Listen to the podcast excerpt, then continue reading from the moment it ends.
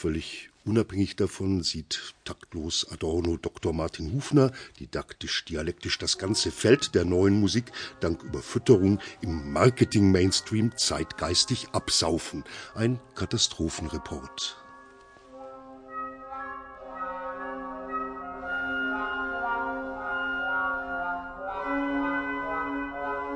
Das Agonieröcheln eines Sterbenden langweilt die pflichtgemäß um das Sterbebett Versammelten so, dass sie schlafen.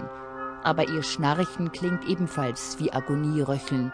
Und so kann man nur schwer entscheiden, wer eigentlich im Sterben liegt.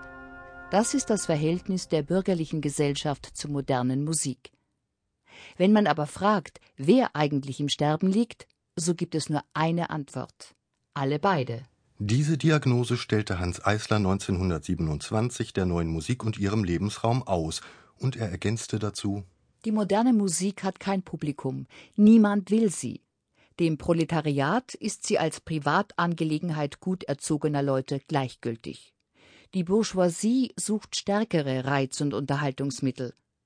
Die moderne Musik führt, wie kaum eine andere Kunst, ein Scheindasein, das nur noch künstlich aufrechterhalten werden kann. Man mag die Wortwahl für veraltet halten und man mag zur Überzeugung gelangen, dass die Positionen von Proletariat und Bourgeoisie sich umgedreht haben. Die grundsätzliche Misere besteht indes weiter fort.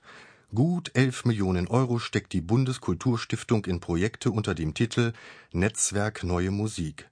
Der Lösungsvorschlag der Stiftung liest sich dann so.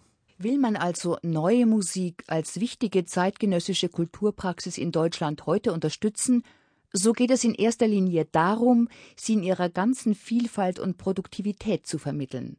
Entscheidender Ansatzpunkt der Förderung ist deshalb die Nahtstelle, an der das künstlerische Werk ins öffentliche Leben tritt. Die Vermittlung. Man bemüht also den gesellschaftlichen Zaubertrank der Vermittlung. Die neue Musik ist eine ganz tolle Kulturpraxis, die nur keinen interessiert. Man muss sie also an den Mann und die Frau bringen. Es geht um Werbung für ein offensichtlich wenig benötigtes Produkt. Kulturpraxis geht über in Marketing.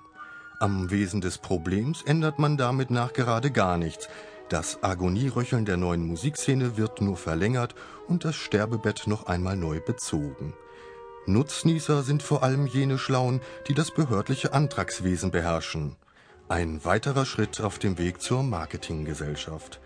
Der neuen Musik ist damit nicht gedient. Sie wird ein zweites Mal verkauft.